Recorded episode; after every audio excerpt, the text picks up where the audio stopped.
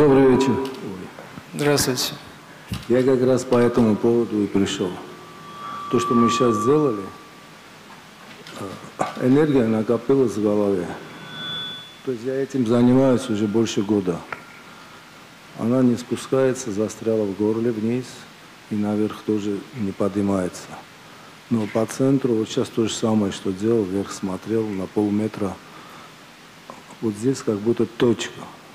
И она тянется наверх, но не двигается. И анахата чакра не спускается. А началась год назад как раз Муладхара. И оттуда пробило прямо в голову. Я вас понял. Могу ответить? Да. Дело в том, что у вас есть предрасположенность, собственно, как и у всех людей, к тому, чтобы энергия быстро пробудилась. Ментальный план очень активен, то есть ментальная сила достаточно мощная.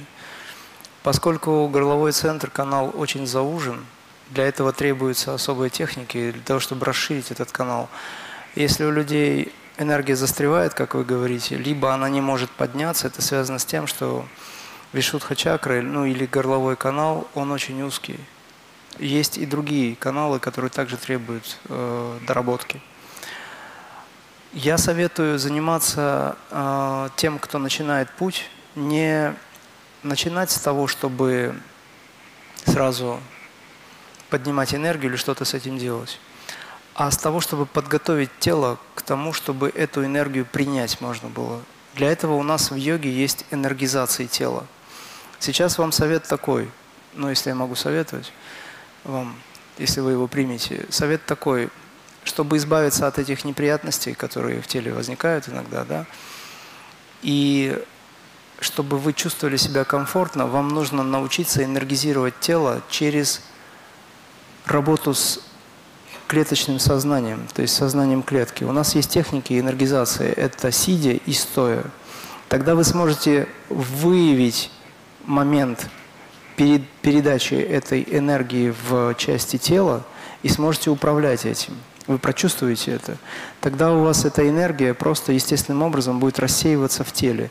Когда ваше тело подготовится к тому, чтобы поднимать достаточно мощный вот этот механизм, как бы поднятие шакти энергии, да, он требует подготовки. Когда ваше тело научится уже этому, оно будет хорошо воспринимать, у вас не появится ощущение нагрузки такой, как сейчас. Это потому, что ваш ментальный план очень активен. У вас ментальная энергия развита, а вам нужно развить энергию, которая связана с центрами Муладхара, Сватхистана и Манипура. Не потому, что она у вас слабая, а потому что требуется качественная трансформация энергии. Понимаете, о чем речь? Если вы сделаете 42 крии, даже после одного э, выполнения техник 42 крии, вы почувствуете значительное облегчение.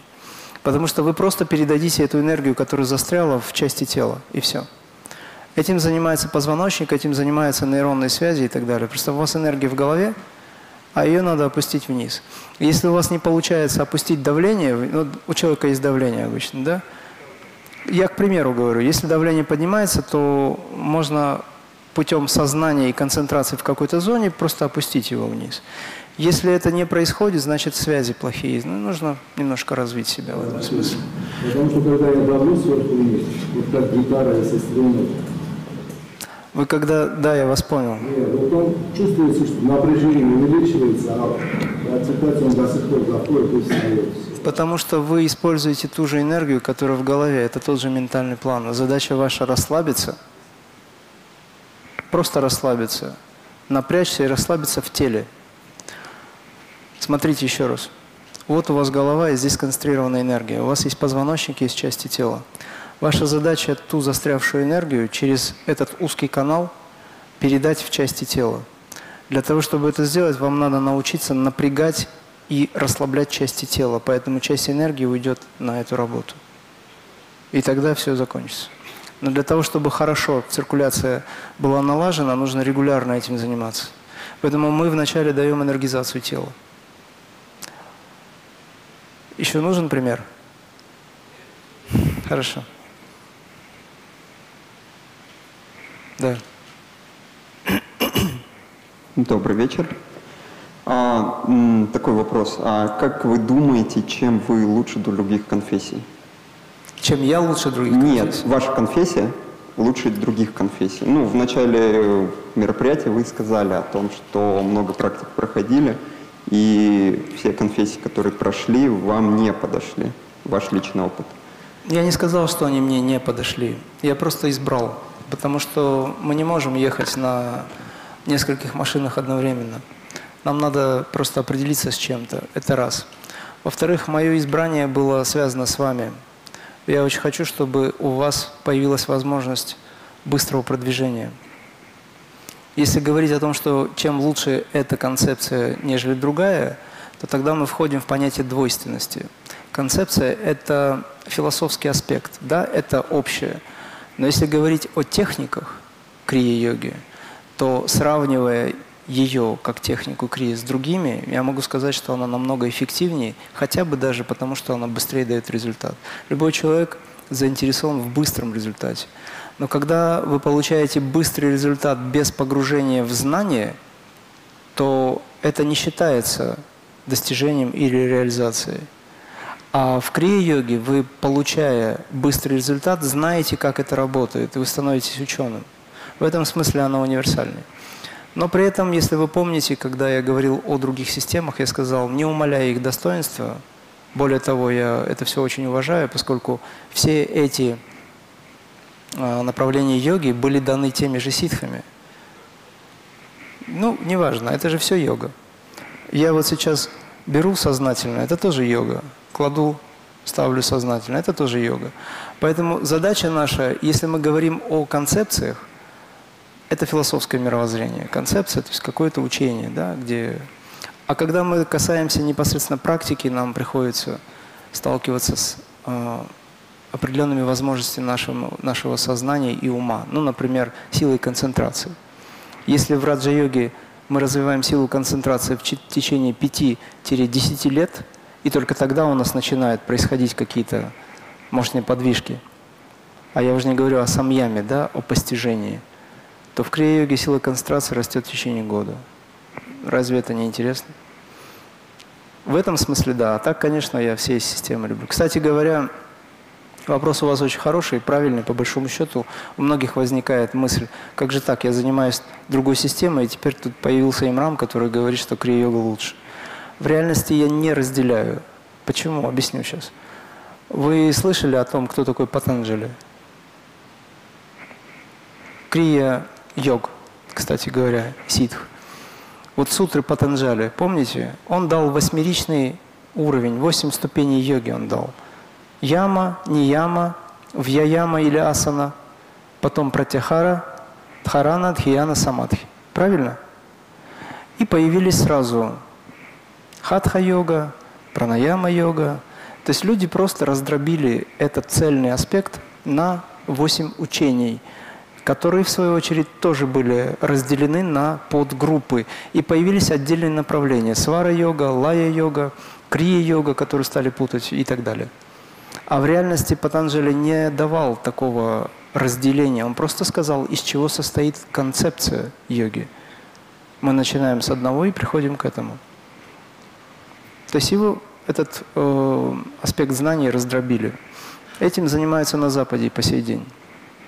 Я уже не говорю о пилатес йоге и так далее. Вашего мнения, рассуждения на тему, а, в чем смысл быстрого пути? Вот крия-йога, наиболее быстрый путь, это звучит. А при быстром пути, возможно, мы теряем какой-то опыт, не всегда отрицательный.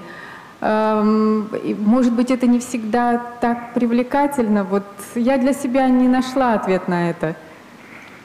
Когда я говорю о быстром пути, я не имею в виду э, сиюминутную трансформацию. Это настолько медленно, по большому счету. Вселенная гораздо быстрее развивается. Наша задача успеть, если говорить об этом. И если вы вспомните все свои воплощения, ну, в лице я вас сейчас всем говорю, так что это очень долго. И самое главное, почему надо быстро, если говорить о том, что надо быстро. Быстро это не значит, что Э, скажем, насмешил всех, да, поторопился, упал там, споткнулся, получил не очень хороший опыт и так далее. Речь идет о продвижении, ускоренном продвижении, но неторопливом ускоренном продвижении. Есть такое понятие «спеши не торопясь» или «не торопи, поспешай». Речь идет о саморазвитии. Когда вы получаете определенный опыт, вы с этого момента, как минимум, себя начинаете уважать. Вот если говорить о том, что надо быстрее, то хотя бы для того, чтобы научиться себя уважать. И с момента, когда вы себя примете такой, какая вы есть, а это личный опыт тоже, да, вы с этого момента начнете жить по-настоящему, творчески. То есть для чего все это нужно, по большому счету? Чтобы сделать свою жизнь прекраснее, успеть. Время же очень быстро летит. Но обратите внимание, сколько каждому из вас лет. Вы можете контролировать э, временной цикл, который уже пройден? Нет. Вы также и будущее не можете контролировать, потому что его еще нет, его не случилось еще. А то, что является прошлым, уже невозможно и не подвластно, недоступно. И время летит, сейчас уже буквально еще немножко, и уже год закончится. А когда мы хотим успеть? У нас очень короткий путь земной.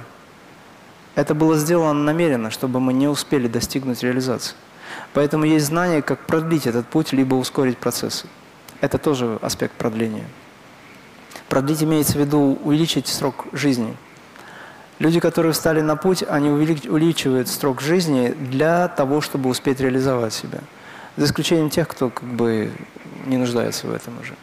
Йогананда, например, 52 года прожил, или там 53, неважно. Он просто свое дело сделал и ушел.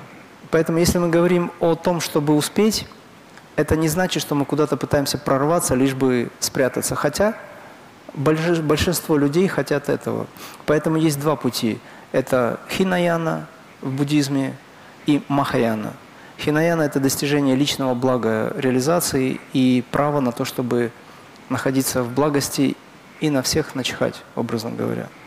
А Махаяна – это великий путь освобождения, когда вы, достигая высоких уровней, жертвуете своим безграничным, скажем, аспектом блаженства и все-таки остаетесь среди людей и работаете дальше, но уже будучи свободным, достаточно свободным.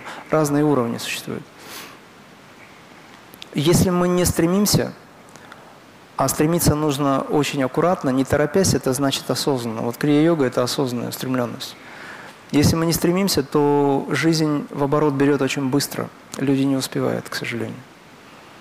Потому что все так устроено, что 48 механических законов, которые выстроены здесь в социальной жизни на планете Земля, они не дадут подняться так просто человеку без того, чтобы прорваться конце концов, 100-метровку надо как минимум пройти за 9 секунд, если говорить о том, чтобы успеть что-то. Это каждый, каждый человек для себя решает. Хорошо, еще вопрос. Выбирайте. Миру, это очень, очень... У меня такой вопрос философский. Можно ближе микрофон держать, а ты тише. А, нет, что-то... А так слышно? Держите, держите еще. А, хорошо. А, смотрите, вот, вот я думала, вот все стало себя осознавать, и для этого все люди вот воплотились в отдельные дживатмы, да? И оно воплотилось, а сейчас, значит, оно обратно хочет туда, как бы, ну, себя не осознавать. А в чем тогда в этом смысл? Я вот я не сказал, что вы туда, воплощаясь, не будете себя осознавать.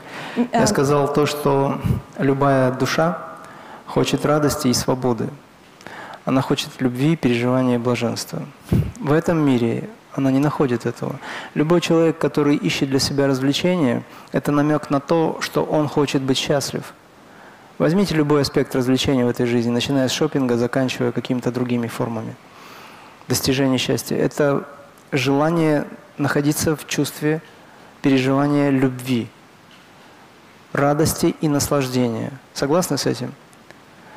Когда человек достигает вот этой реализации, он поднимается над привычными законами, которые его снова и снова напрягали в течение жизни, и становится сильнее. С этого момента появляется очень мощное чувство радости. Но если мы говорим о том, к чему вообще приходим, то когда душа возвращается на сад лог, то есть в мир истины, она там наслаждается. Вот мы сейчас здесь, в принципе, себя хорошо чувствуем относительно – если, допустим, до того момента, как, скажем, резко температура не изменится. То, что вы без одежды. Представьте себе а, без зимней одежды, и сейчас температура в зале вдруг начнет меняться. Что вы начнете чувствовать? Начнете ерзать, а температура все ниже, ниже, ниже, ниже. И ваши рецепторы начнут фиксировать уже ту температуру очень неприятную, либо жарко будет. Это неприятно, некомфортно. Вот мы все время это чувство э, в своей жизни э, с собой носим. Нам то нравится, то не нравится. А там, скажем так, дома, проще говоря, я сейчас не, вас не призываю к тому, чтобы все туда должны уйти. Я же тоже здесь нахожусь. Здесь мы должны создать комфортные условия, но для этого нужно привнести духовную силу в этот мир. Кто-то скажет, это невозможно, система не позволит и так далее.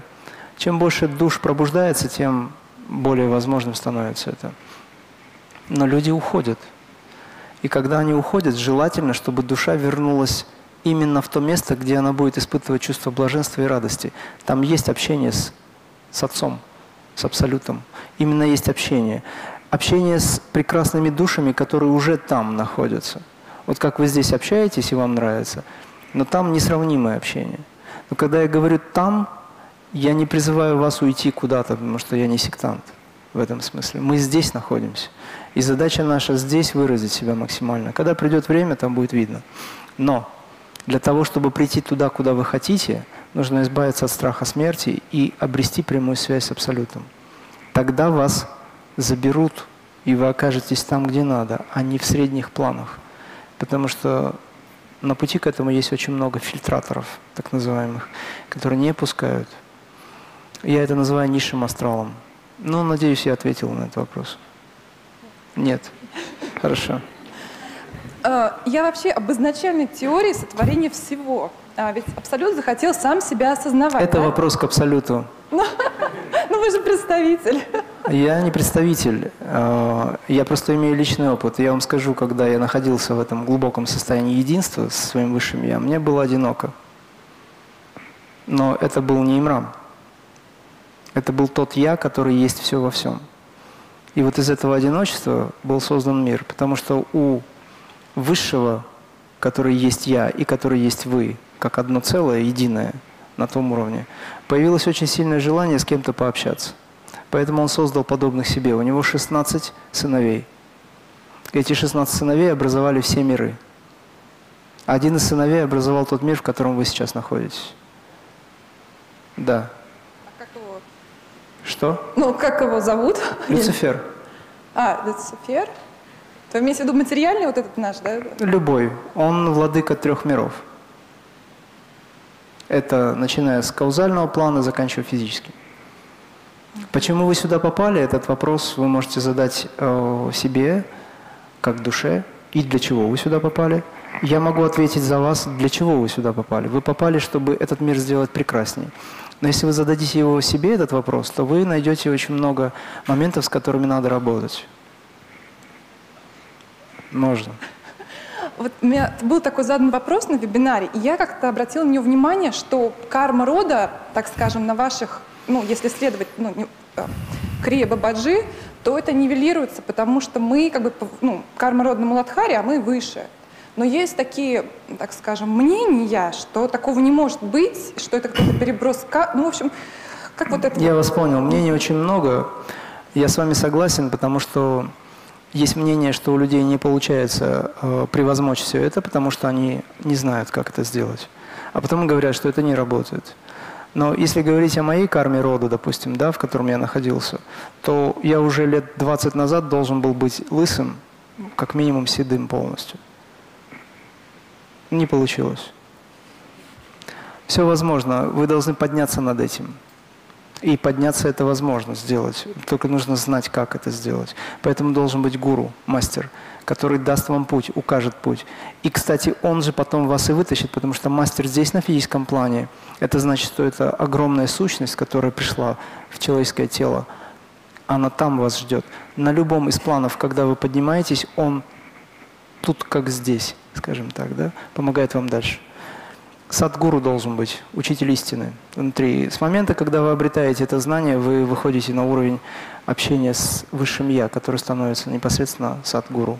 То есть это Бог внутри нас. Бог немножечко такое понятие, знаете, э, всеми не воспринимаемое уже так, как надо на самом деле. Поэтому мы иногда говорим предвечное, извечное, абсолют, то высшее, как угодно. Поскольку мы не религиозные деятели, поэтому приходится говорить высший разум или высочайшее космическое сознание. Это одно и то же. Но оно должно быть проявлено, оно проявлено через гуру. Если гуру у вас есть, то это хорошо. Если нет, находите его. Но для того, чтобы его найти, вы должны захотеть это очень сильно. Я сейчас всем говорю. И знаете такую очень важную вещь. Если у вас нет гуру, но вы достигли очень высоких уровней, это я говорю, цитирую Древнее Писание. Если вы достигли очень высоких уровней и поднялись на уровень освобождения, достигли мира бессмертия над богами стоящего, к вам подойдет агент высшего и скажет, где твой гуру? Вы скажете, я сам добился всего, я искренне практиковал, он скажет, возвращайся обратно. Найдешь гуру, придешь снова. Потому что нет доработки до конца. Есть самость. Пока самость присутствует, ничего не получится. Я когда говорю о гуру, я не имею в виду себя, я не гуру вообще. А речь идет о том, что должен быть тот, кто действительно искренне вами любим и кто вас очень любит. Тогда это движется дальше. Если вы определите это в ком-то, пожалуйста, двигайтесь. Это ваш личный выбор. То, чем я занимаюсь, я делюсь знаниями. Если кто-то меня считает учителем, это их проблема. Хорошо. Давайте дальше вопрос. Вам. Эм, для начала, прежде чем задать вопрос, хочу сказать, что я много ездила по Индии, давно читала автобиографию йога. И я считаю, что вы, как мастер, это большое благословение для России, что вы появились и spreading the message, то есть даете э, вот эту вот истину, которая очень важна. Я считаю, что за вами стоит Махаватар Бабаджи, я это вижу, и вы действительно являетесь его инструментом. Теперь вопрос. В автобиографии йога, э, когда Лахири Махасай оказался в Гималаях, и у него произошло воспоминание, перед ним явился Махаватар, он даже вспомнил свою пещеру, увидел там свою там чашечку, где было, молоко, да, вот все это.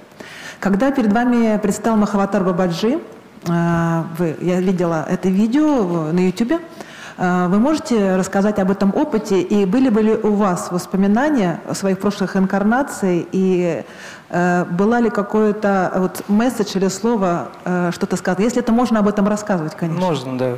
Я думаю, что я вкратце постараюсь, чтобы успеть на другие вопросы ответить. Это важный момент. Я надеюсь, что он передаст вам вдохновение, это чувство вдохновения, которое действительно очень важно в этой жизни. Ну, прежде всего, спасибо за э, добрые пожелания и ощущение видения. Вот. На самом деле это накладывает еще большую ответственность на меня, поэтому я нисколько не рад этому всему. Вот. Покой нам только, только снился, как говорят.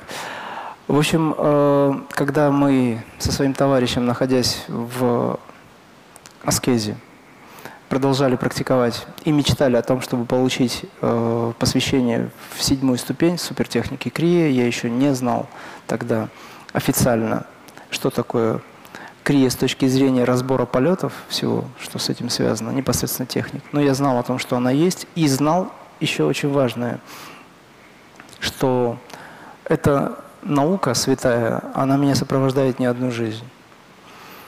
И мне очень хотелось вспомнить. Но вспомнить было сложно. А на тот момент я занимался йога-пранаямами и э, занимался даосскими практиками. То есть боевые искусства тогда изучали.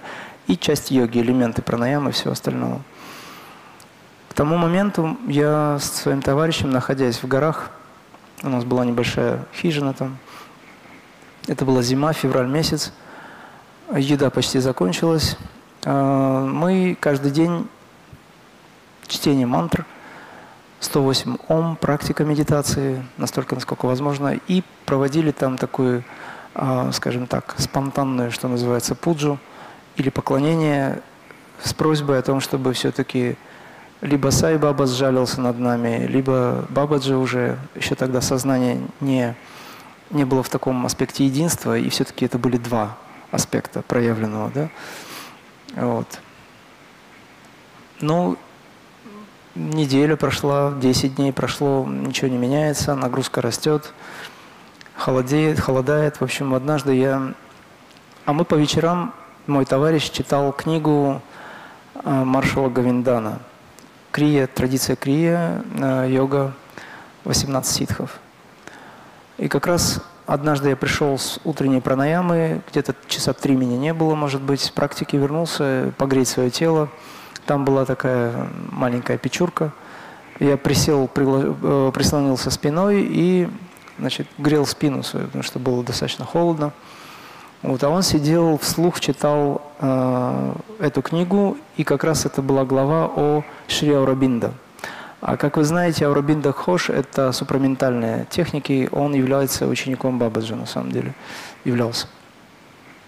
И вообще это аватар очень такой, достаточно мощный. Какой-то момент я войдя в состояние такого покоя, расслабился, не спал, естественно, глаза были открыты. А, я сидел на полу, а чуть повыше сидел мой товарищ за столом, он читал книги. Поскольку я книги не читал на тот момент, и, собственно, сейчас некогда этим заниматься, он просто вслух все это читал. Вдруг передо мной просто возник бюст, живой бюст Аурабинда. И он смотрит на меня, я на него в недоумении.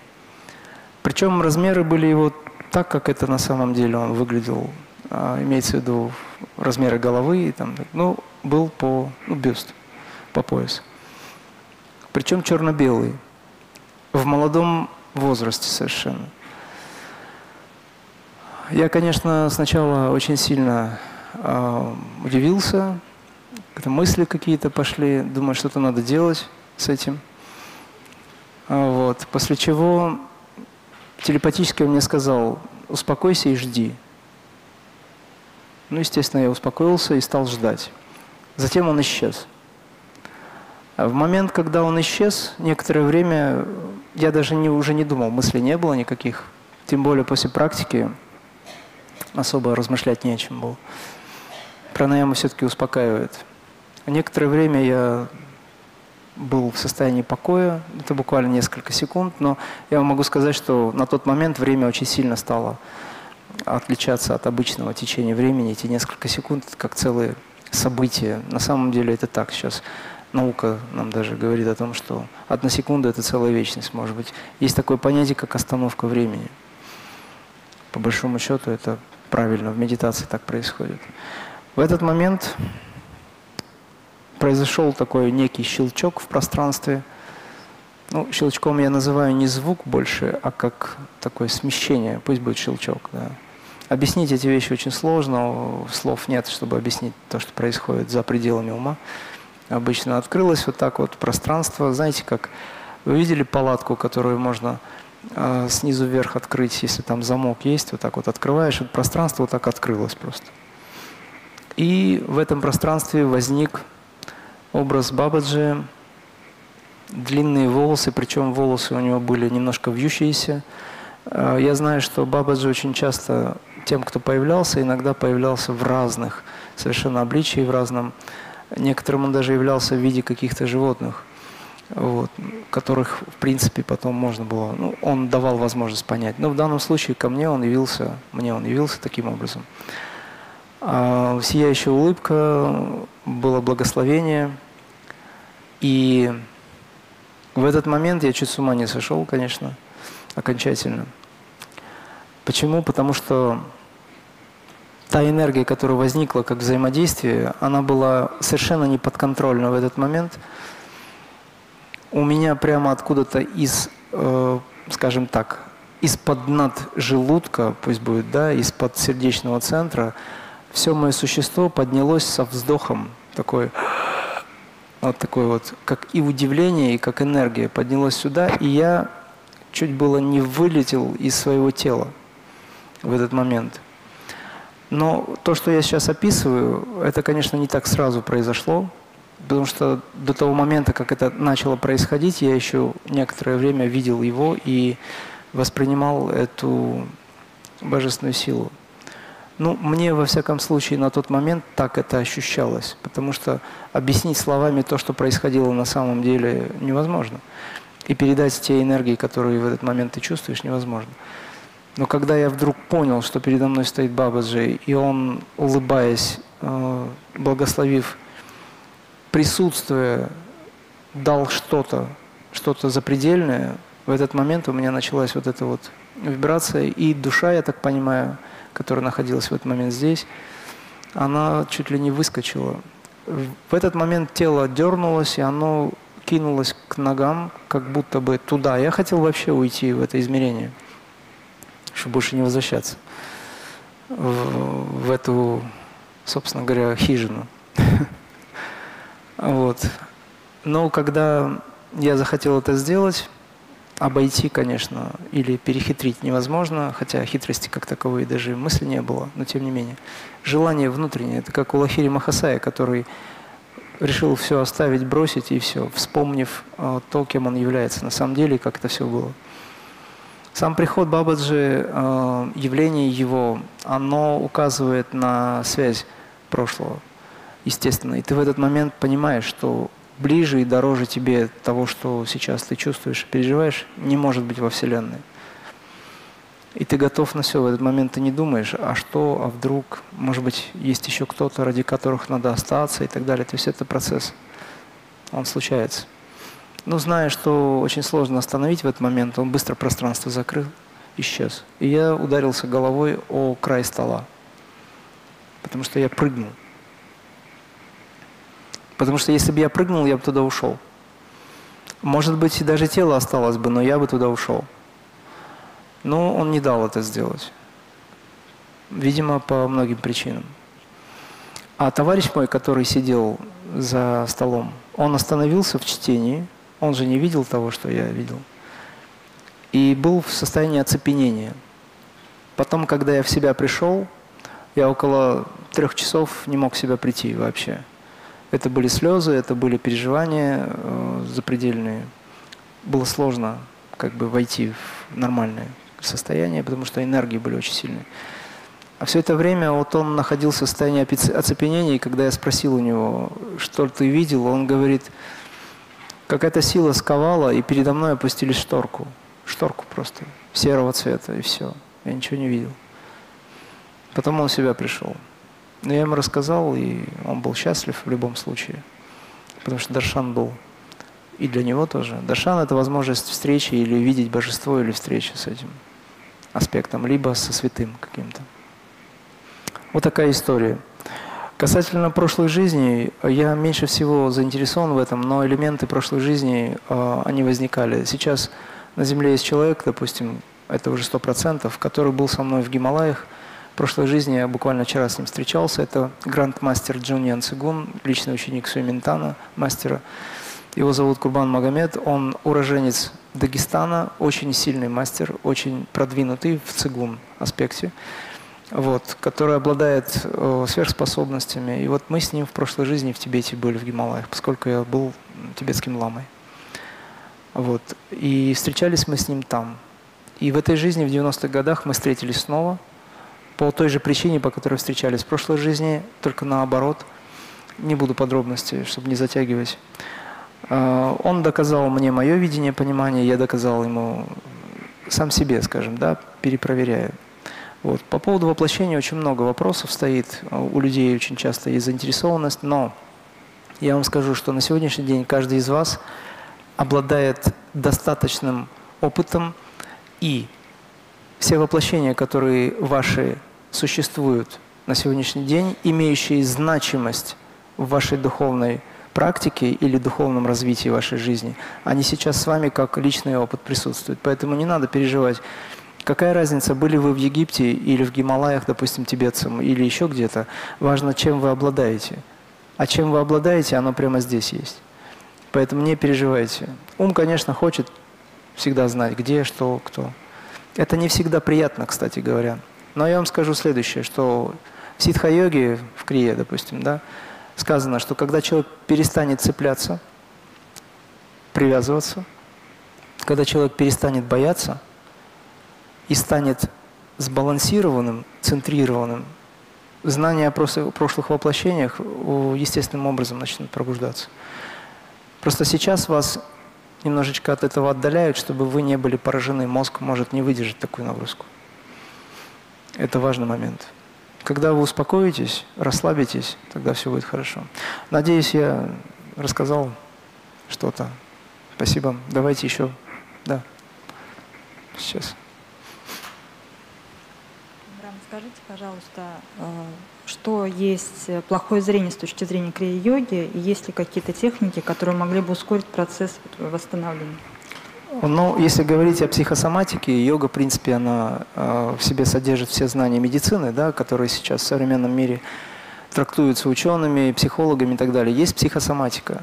С точки зрения психосоматики вы можете посмотреть. Допустим, та же Луиза Хей говорит, что есть плохое зрение там, ну и масса других очень хороших, продвинутых, э, скажем так, эзотериков в этом отношении, которые имеют прямую связь с наукой официальной, пусть будет, да. Хотя я считаю, что официальная наука – это часть йоги, по большому счету, для меня. Вот. Но с точки зрения крия-йоги, а, как мне видится, это аспект противоречия души и личности, потому что это несколько выше. Действительно, это так. Недостаточно просто а, научиться любить этот мир для того, чтобы сразу зрение восстановилось. Потому что есть люди, которые этим занимаются, но зрение не восстанавливается. Это все-таки связано с кармическими программами. Потому что все есть, по сути, связанное с кармическими программами. Но это не значит, что это нельзя вылечить. Для того, чтобы человеку восстановить какую-то часть тела, какую-то работу органа и так, системы, вообще для того, чтобы он жил полноценно, как ему кажется, ему недостаточно заниматься только лечением этого органа. Это не работает. Ему нужно научиться воспринимать себя в том виде, в каком он есть на самом деле, принять себя полностью. Как только вы себя принимаете, с этого момента начинается серьезная трансформация.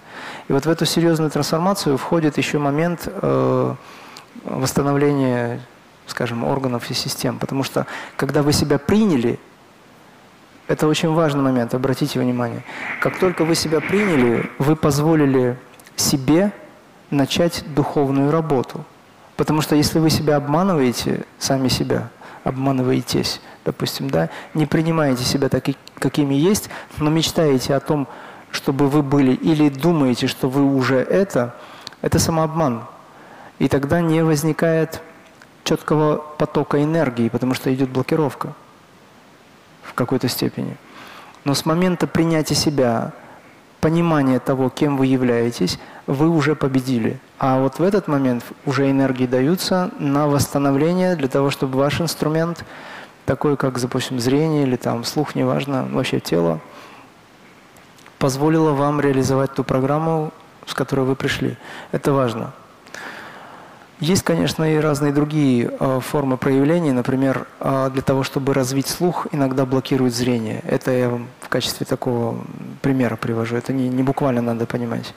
Если у человека есть очень сильная зацепка за что-то, ему это блокирует, чтобы развить что-то другое.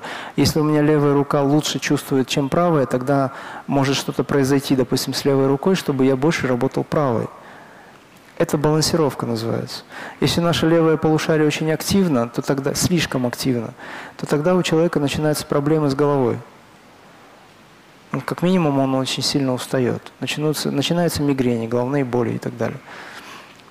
Потому что ему надо правое полушарие пробудить. Понимаете принцип?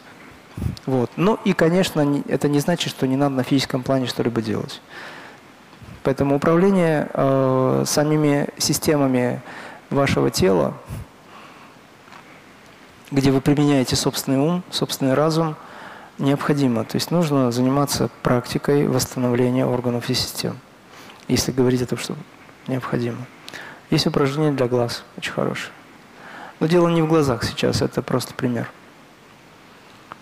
Начинайте свыше, идите вниз. Начинайте снизу, идите вверх, если так вот можно. Все соединить нужно. Вы знаете, что из себя представляет с точки зрения сил э, практика или учение Бабаджи? Это духовная сила, которая создает мощный магнетизм, выражая себя как магнетическая сила – который создает мощную электрическую силу. Это астральный план, электрическая сила. Магнетический план это, или сила – это ментальный план. И физически проявленный, ну, эфирно-физический. То есть это нечто, что объединяет нас прямо здесь сейчас на всех уровнях. К Почему я это говорю? Если существует поломка в теле, это значит, что есть она в астральном плане, в ментальном плане, но не в духовном. В духовном поломок нет, это универсум.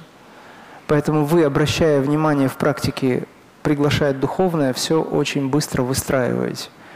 В этом смысле крия универсальна и оздоравливает гораздо быстрее, если у человека нет сильных кармических поломок или программ. Например, у Бабаджи трилогия э, «Голос Бабаджи» есть такая книга, ее писал Нила Кант, Нила Кантан, ученик Бабаджи. У него был э, туберкулез костей. И он в конечном итоге развоплотился, потому что такое воплощение было. Но это не мешало ему быть учеником Бабаджи и при сильных, таких очень достаточно сильных болях писать книгу для того, чтобы мы с вами имели доступ к этим знаниям. Бабаджи лично руководил этим процессом. Но для того, чтобы он не умер раньше времени, Бабаджи взял на себя эту болезнь и сам хромал физически, отрабатывая эту карму, для того, чтобы человек этот успел что-то сделать. Ну, постепенно он, закончив книгу, потом разоплатился. Но находится в очень высоких сферах. Это не говорит о том, что от кармы не избавиться. От кармы можно избавиться, даже нужно. Для этого есть учение.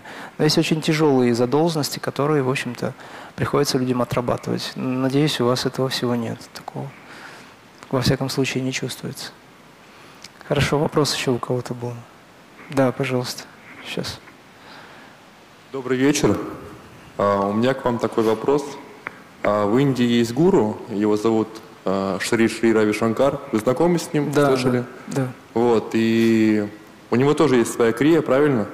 У него раджа-йога, просто он называет это крия. Искусство жизни, система. Да, хотелось бы услышать, в чем разница между то, о чем говорите вы, и то, о чем, что дает он.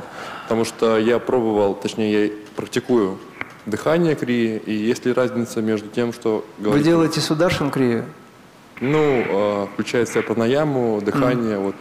Вы делаете раджа-йогу, и это очень хорошо, занимайтесь, продолжайте. Вы получали инициацию непосредственно от него?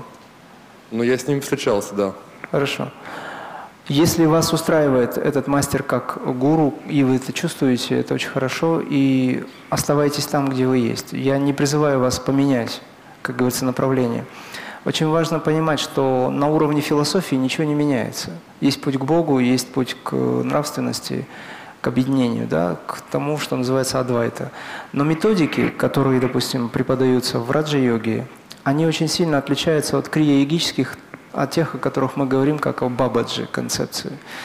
Вот. Просто у него традиция такая, он находится в этой традиции. Ничего в этом плохого нет. Но по скорости развития, если мы говорим о конечной цели, точке достижения, я считаю, что крия-йога эффективнее. Но я не призываю вас бросать сейчас одно, чтобы уйти. Хотя есть люди, которые оттуда, как говорится, ушли и занялись крия-йогой. По большому счету, я думаю, что Рави Шанкар, он абсолютно не против. Для него важно, чтобы люди, которые находятся на пути, используя любые средства, все-таки пришли к реализации. Потому что цель – это достижение покоя внутри. Это не радостная улыбка на лице постоянно, это просто покой внутренний. Самое простое объяснение духовного состояния. Вот. Поэтому, если говорить о том, что есть конкретика в техниках, это надо разбираться в самой системе. Я сейчас не могу потратить столько времени, потому что есть другие люди. Вы можете прийти на семинар просто ради интереса получить знания – если вы не захотите практиковать, я думаю, что захотите. Но если вы не захотите, у вас будут хотя бы знания, которые вы сможете унести с собой, в любом случае уже в следующей жизни будете практиковать. Кстати говоря, когда меня спрашивают, вы же видите, кто будет заниматься, кто нет. Я говорю, ну, есть ощущение, да. Но зато в следующей жизни они будут заниматься. Ради этого тоже можно. Знания в любом случае бесценны. Их нельзя оценить. Хорошо, буквально одну минуту посвящу этому. Смотрите, крия-йога – это нисходящий поток сверху вниз. Мы призываем духовную силу, которая сама все выстраивает. Раджа-йога, то, чем занимается обычно, это восходящий поток снизу вверх. Здесь требуется очень много усилий для того, чтобы удержать эту огромную силу и не дать ей пробудить привязанности. Очень важно, чтобы в этот момент ваш гуру контролировал процесс восхождения энергии шакти. Тогда кундалини пробудится. Это не подъем кундалини. Крия кундалини не поднимается, она пробуждается. Школы, которые говорят о том, что мы э, поднимаем кундалини, это нерадивые школы. Ничего никто не поднимает. Энергия шакти, как сознание высокой силы, поднимается. Но пробуждение кундалини – это процесс более тонкий. Это аспект, когда Шакти и Шива в единстве дают результат. Вот этот результат называется пробуждение. Вот о чем речь. И разница в том, что нисходящий поток Духа Святого или энергии Шабда, звук и свет, да, то, что проходит свыше, оно, выстраивая, позволяет все контролировать, а тот человек, который искусственно, механически, через практики, не дай бог еще и без гуру, занимается пробуждением кундалини, например, выполняет шакти чалини, там различные другие техники, он не гарантирован, этот путь, он не гарантирует, что вы не попадете в состояние экзальтации в лучшем случае, либо в состояние, где э, начнутся разные аффекты, и вплоть до психиатрии даже. Здесь важно, чтобы учитель находился. Поэтому в этом смысле крия универсальнее. Как методика она отличается. Например, у нас нет о, специальных замков, к примеру, которые используются в раджа-йоге, потому что наша задача пробудить энергию в, э, верхней части головы. Для этого замки не делаются. Там, где ваше внимание, там энергия. Если у вас замок внизу, то энергия останется внизу. Задача очень мощно энергизировать верхнюю часть. Это я вам же элементы, э, скажем, семинарной практики рассказываю. Разница есть. Есть, и она ощутима. Но по большому счету это путь.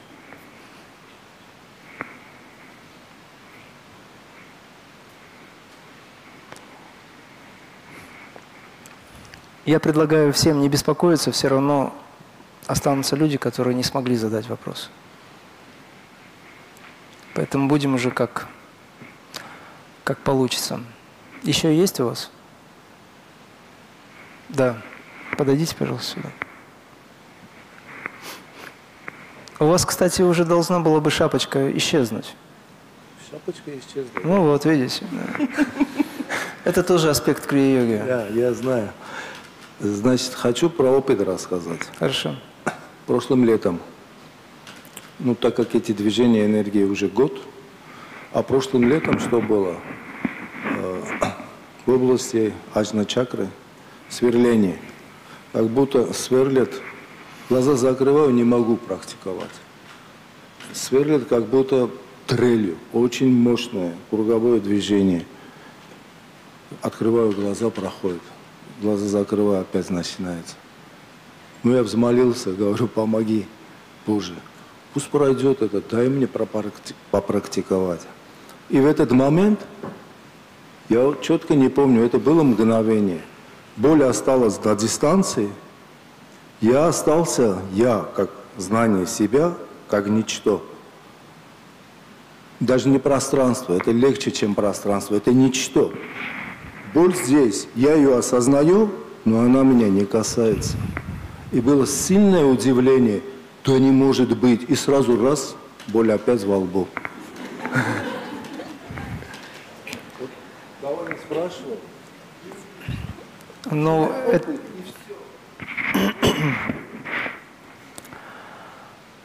Это действительно хороший опыт, а, но для того, чтобы вам ответить на него, эти люди, у кого вы спрашивали, должны были пережить его на самом деле сами. Дело в чем? Дело в том, что у нас есть эфирное тело, есть физическое тело, есть астральное тело. Есть разные уровни точки сборки. Точка сборки, если вам э, это что-то говорит, понимаете, да? В момент, когда вы взмолились, вы перешли в энергетическое тело. А боль у нас остается на уровне мозга и физического тела. Хотя можно сказать, что это часть эфирного тела, потому что все-таки то сверление, о котором вы говорите, оно связано с более энергетическим телом, но ближе к физическому, потому что вы чувствовали боль. В момент, когда вы обратились, вы пробудили свою духовную суть. И эта духовная суть в этот момент вытянула ваше внимание самоосознавание, то есть внимание сознания себя, понимаете? На более высокий уровень, тогда вы почувствовали дистанцию. Это как раз то состояние, в котором йоги, как правило, всегда находятся, поэтому они чувствуют боль так, точнее, они могут ее чувствовать, но они игнорируют ее. Вот в чем дело. Это дистанция, и в этой дистанции часто надо находиться. Если вы сможете дома медитировать, то находитесь уже, вызываете в себе это состояние, просто вспоминайте, дистанцируйте себя. В этом состоянии ваши молитвы быстрее будут доходить. Но как только вы подумали, это невозможно, это невероятно, вас удивило, включился ум. А когда ум включается, вы выпадаете из состояния. Поэтому задача находиться не в состоянии «я» человек, который хочет практиковать, а в состоянии «я» энергия в этот момент. Энергия не хочет практиковать, она просто есть. Ваша точка сборки на «я» энергии уже даст дистанцию от привязанности к физическому телу. Но мы в практике крия выставляем другую э, концепцию. «Я» – дух, либо «я» – атман – наблюдающий, свидетель вечный, наблюдающий за тем, как происходит практикование. И тогда возникает дистанция на много уровней, то есть многослойная дистанция. Вот к этому надо стремиться. Для этого нужно энергизировать тело. Когда много энергии, что? Да, более длительная, скажем. Да, дальше от привязанностей. В момент практики привязанности все исчезнут. Как только появляется ум, где он пытается вам навязать старые концепции программы, вы сближаетесь с телом, тогда возникает, что-то я долго медитирую, надо поесть. А во время медитации о еде даже не вспоминаешь. Если человек на самом деле в медитации находится. Так что очень хороший опыт. Хорошо? Благодарю. Имрам, если можно, такой вопрос. Несколько слов, если вы могли бы рассказать о Творце, о любви к Творцу, как человек учится любить себя, мир вокруг, как он учится любить Творца. И любовь как концепция, как сила и как энергия, какое место она занимает в крии как учении. Я должен буду потратить три дня подряд нашей лекции на это. Я не смогу это сделать, потому что нет слов, чтобы описать то, что вы просите. Я вам скажу следующее. То, что вы сейчас перечислили, это уже существует. Вы уже сами ответили на свой вопрос, на самом деле. Но я дополню к вашим словам нечто очень важное. Наша задача самой практикой создать условия, при которых мы позволим Творцу любить нас так, как Он это хочет. Потому что мы не позволяем это делать. У нас есть самость, которая уводит нас от того, что Он хочет нам дать на самом деле. Когда я говорю «дать», я не имею в виду материальные какие-то блага. Это самое простое. А то, что Он хочет дать на самом деле. Поэтому задача вообще всей духовной практики. Об этом, кстати говоря, Сайбаба часто говорит, что когда вы просите, просите, просите, я выражаю свою любовь, я вам даю, даю, даю, даю. Просите у меня до тех пор, пока не останется желаний. И когда у вас не останется желаний, тогда я наконец-таки смогу вам дать то, что я хочу действительно вам дать. А это как раз сад читанандам. Это истина, бытие, блаженство. Понимаете, о чем, да? И сам путь заключается в том, чтобы переключить свое внимание с того, что называется «я», мне, мое, вот с этой самости, на то, что называется «он» сначала. Это дистанция. Это путь к той любви, о которой мы знаем. И когда эта дистанция сокращается, вы начинаете чувствовать все большую и большую энергию любви, внимание, которое посылается. Но для того, чтобы это произошло, нам надо это внимание... Интересно, как Мадонна пела через этот э, микрофон, он постоянно опускается ее тоже настигла эта карма. У меня постоянно на концертах раньше стойка опускалась, и я за ней, за микрофоном, так все ниже, ниже, ниже. Это тоже аспект любви, кстати, да, проверка очень хорошая. Любовь, которая, э, которая нам кажется любовью, она очень сильно отличается от, любовь, от любви, которая действительно есть на самом деле. Любовь – это мощнейшая сила. Это настолько грозно мощнейшая сила, что тут не до эмоций. Эта любовь настолько мощная, что она может испепелить всю Вселенную сразу же. Вот если он в порыве чувств любви ко всем сразу обратится, все исчезнет. Ну, я так, конечно, утрирую. Понимаете, насколько все серьезно? Поэтому, чтобы принять эту энергию, нужно очень хорошо поработать над собой. Наша любовь сейчас на обычном нашем человеческом уровне, я, конечно, не принижаю нас до уровня человеков, потому что мы все боги воплощенные. Но если говорить о нашем уровне сейчас, наша любовь сейчас может быть выражена только в направлении искренней преданности и открытости Богу. Он сам все сделает. То есть вы же задаете вопрос для того, чтобы понять, что нам нужно сделать, чтобы все-таки войти в это, правильно? Нужно открыться Богу, и все. Он сам все сделает. А вот для того, чтобы открыться Богу, нужно избавиться от страхов и привязанности. Вот для этого требуется практика духовная. Вот что важно понять. Это важнее, чем то, что я буду сейчас описывать, какая она любовь, какой абсолют. Абсолют – это нечто, что неописуемо, о нем нельзя говорить потому что это будет обман. Но если и можно говорить, то это да, это абсолютная любовь, так как вы ее себе можете представить или не представить, как вы можете это пережить. Это совершенное бескорыстие с точки зрения вообще всего, что можно. Это абсолютный свет и величайший звук, вибрация. Это то, что можно как-то описать. И сияние, которое излучает абсолют, оно выше всех сияний всех бесконечных вселенных и Солнца. И напоминаю, что одна душа, являющаяся эссенцией Абсолюта, обратите внимание на это слово «эссенция», вы с ним еще соприкоснетесь. Это концентрат. Она имеет сияние 16 солнц наших. Вот 16 солнц – это сияние одной вашей души. Она бесконечно малая, бесконечно яркая точка. Вот это и есть проявление любви. И вы этим являетесь прямо сейчас. Поэтому, когда возникает чувство страха и неуверенности в завтрашнем дне, в политике, там, еще в чем-то, вспомните, кто вы на самом деле являетесь кем. Никогда с вами ничего не произойдет. Но если и происходит, то только по нашей причине. Мы забываем, кто мы есть на самом деле. Поэтому появляются практики, которые говорят, ну, либо учителя, которые говорят, послушайте, вы настолько далеко отошли от самих себя, от того, кто есть. Все во всем надо что-то делать теперь. Но есть люди, которые никогда не практикуют йогу, они настолько искренне открыты, что они прямо в рай попадают. Кстати, раем я считаю сатья локу. Лока – это уровень сознания Бога, сатья – истина. В мир истины попадают, но не тот рай, который нам обещают деятели. Это промежуточный план совершенно, серединный, это не так высоко, как кажется. Хорошо, пусть будет так, ладно? Да.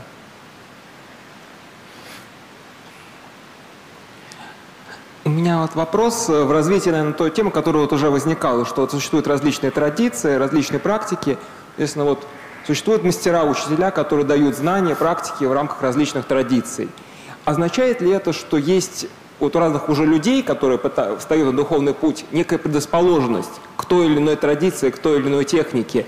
Вот мне очень понравилось, когда вы сказали, что вот если вас устраивает то практика, которую вы сейчас, что если вы чувствуете, что она вам что-то дает, то оставайтесь в ней, не надо как бы менять. Вот означает ли это, что есть все-таки некая такая вот предрасположенность? Если же все-таки такой предрасположенности нет, то для чего тогда все-таки достаточно разные даются и существуют традиции, при том, что, вот, как вы говорите, крия-йоги все-таки дает более быстрый результат? Спасибо. Я прежде всего хочу сказать, что я не приверженец никакой традиции. Чтобы вы понимали, у меня нет парампоры. То, что произошло в этой жизни, это уже последний раз. И, по сути, в прошлой жизни я был тибетцем, был традиции э, тибетского буддизма, вот этого мистицизма. Но в данной жизни, воплощении, я продолжил путь, который несколько жизней назад начал.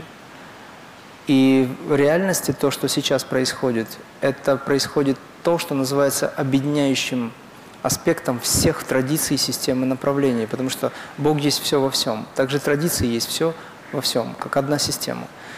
Если говорить о том, что мы, опять же, скатываемся до уровня того, что есть крия-йога, есть другие традиции, есть другие системы, то мы не понимаем, что мы имеем в виду под крия-йогой. Крия-йога не является традицией, от, отличной от других систем. Она пропитывает или пронизывает само собой все традиции и направления. Если вы мне сейчас назовете любую школу, к примеру, я вам скажу, где в этой школе э, базируется сам аспект крия-йоги, как методики. Что такое крия, о которой я говорю, сразу скажу. Есть вечный неизменный закон Вселенной. Он выражен как санатана дхарма, то есть закон, который возник.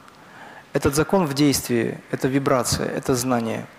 И этот закон в действии я называю крия – чтобы познать закон Вселенной и войти в космическое сознание, наша задача создать вибрацию в виде техники духовной практики, трансформирующей наше сознание, и войти в это.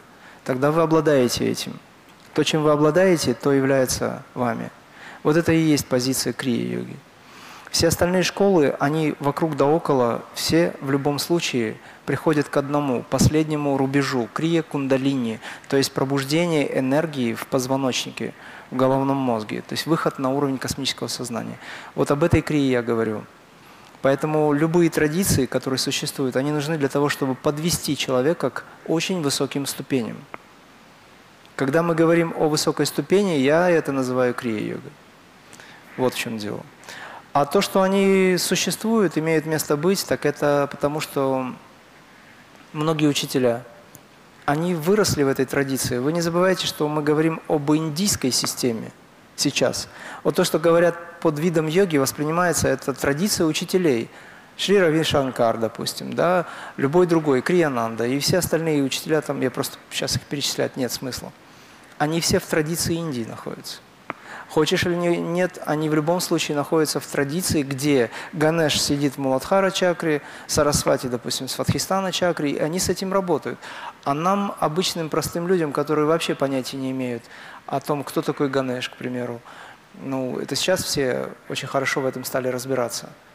И при этом я вам скажу, что люди, которые хорошо разбираются в аспектах божества, совсем не понимают и этого всего. Это возможно только переживая опыт самадхи, понять вообще, кто, откуда, чем он живет, для чего и вообще какие цели и задачи а, у этого всего. Но люди, которые на Западе живут, они далеки от традиции Индии. Что им делать? Поэтому я даю методы научной техники богореализации, где вы четко работаете с головным мозгом, у кого он есть, остался ли, он же должен развит быть, развит. У кого есть продолговатый мозг, у кого есть, в конце концов, язык, который нужно использовать правильно – не так, как я сейчас, хичари назад и так далее. То есть это очень важно. Я недавно встречался, ребята меня пригласили, о нем я слышал, очень хороший мастер Шалендра Шарма. Ездил я туда и побыл, как говорится, у него было общение, он рассказывал своим, он не знал, кто я, я инкогнито, просто сидел как ученик. Я попросил никого не говорить об этом, хотя все равно люди сказали, там, потому что меня знают, у меня была его ученица, девушка у меня на семинаре сидела. Она потом меня сдала, как это называется. А вот. Он в традиции, он действительно в этой традиции находится в Парампаре, и его учителя – это то, что связано с индуизмом. Поэтому существуют, э, как говорится, разные учителя, которые в этой традиции несут свою культуру и знания. Более того, многие из них доказывают, э, скажем, пытаются доказать, что именно они являются самыми прямыми потомками всего этого. Но, как правило, это печальное недоразумение. Почему? Потому что как только человек начинает доказывать чего-то, то он уже проиграл с точки зрения общения. Поэтому мы ничего не доказываем, мы просто делимся своим опытом. Я поэтому сказал, я не мастер, я не гуру, никогда себя не провозглашал ничем, никем. Вот в этом смысле. То, что вы чувствуете, это ваша заслуга, пожалуйста. Кем вы будете меня считать, тем я для вас и буду. Но традиции от меня не ждите. Потому что я не хочу, чтобы вы застревали. Какая традиция в абсолюте? Скажите мне. Абсолютно. Вот разве что она только, да. Универсальная во всех отношениях. Вы э, можете благодаря знанию крия-йоги стать специалистами в любой области. Вот это было бы универсально. Вот это было бы интересно. И я говорю сейчас не о йогических только аспектах.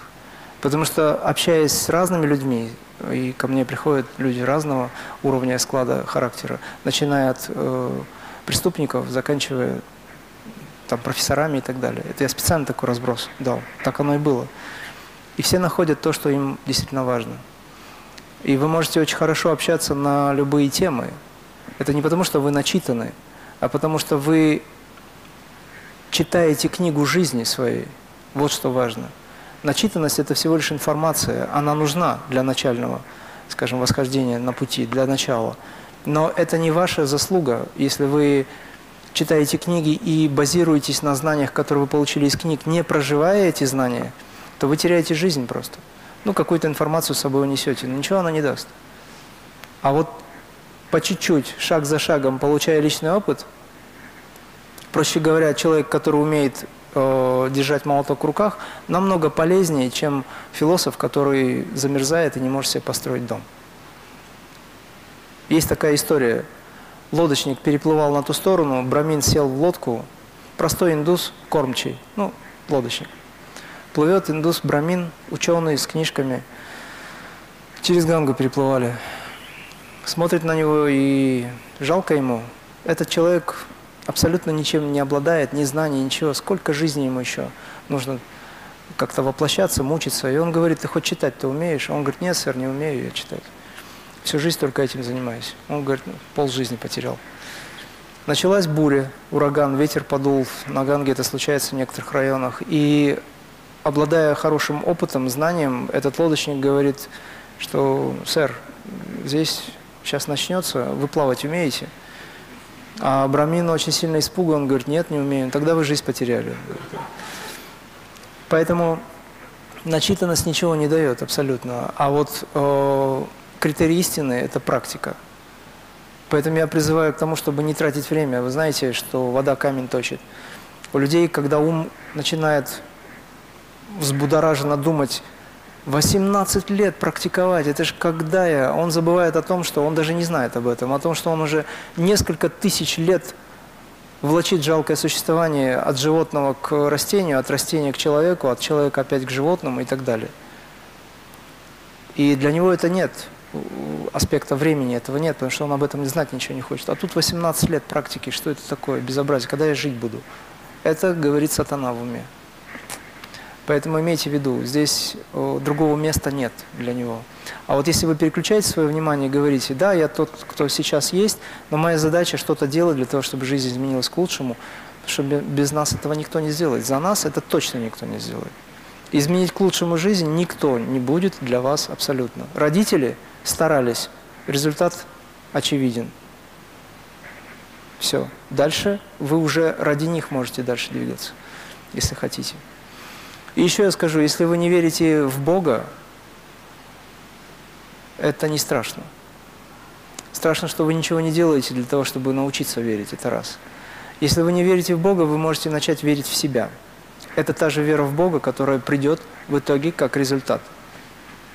Потому что Высшее Я – это вера в себя. Высшее Я – это сам Бог, сам Творец. Но те, кто верит в Бога, вам надо двигаться дальше. А дальше двигаться, я вам скажу как. Это вера Богу. Не верить в Бога, вы и так знаете, что Он есть, но Он там, а вы здесь. А верить Богу.